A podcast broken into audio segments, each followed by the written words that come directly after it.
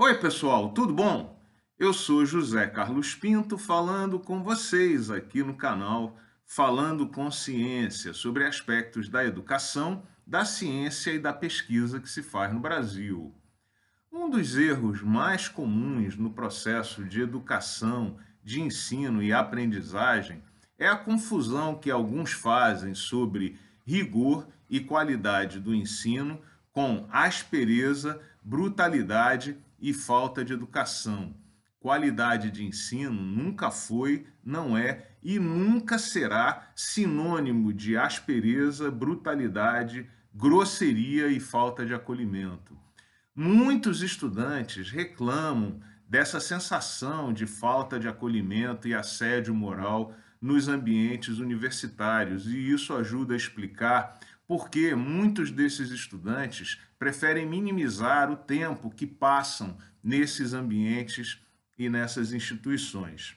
É necessário reconhecer, em primeiro lugar, que o professor está sempre ocupando uma posição de autoridade hierarquicamente superior e uma posição empoderada, tendo em vista que é ele o professor responsável pela missão de avaliar, aprovar e reprovar os estudantes. Isso está claro para todo mundo, por isso não há qualquer necessidade de reforçar essa posição de autoridade com grosserias e falta de atenção.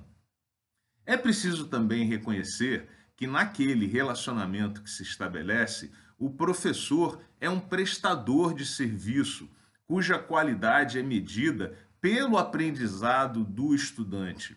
Por isso, um professor que se coloca numa posição central, áspera, bruta, de autoridade inatingível, de alguma forma, já violou a sua missão, porque é o estudante que deveria constituir o centro daquele relacionamento e é a transformação do, do estudante que serve, deve ser buscada e não a autoridade do conhecimento do professor.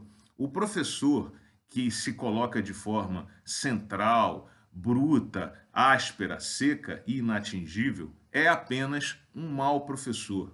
Por isso, não aceite esse tipo de comportamento de forma natural. E se existirem ambientes hostis, no ambiente universitário em que você vive, leve essa informação para a coordenação do seu curso por meio dos representantes discentes.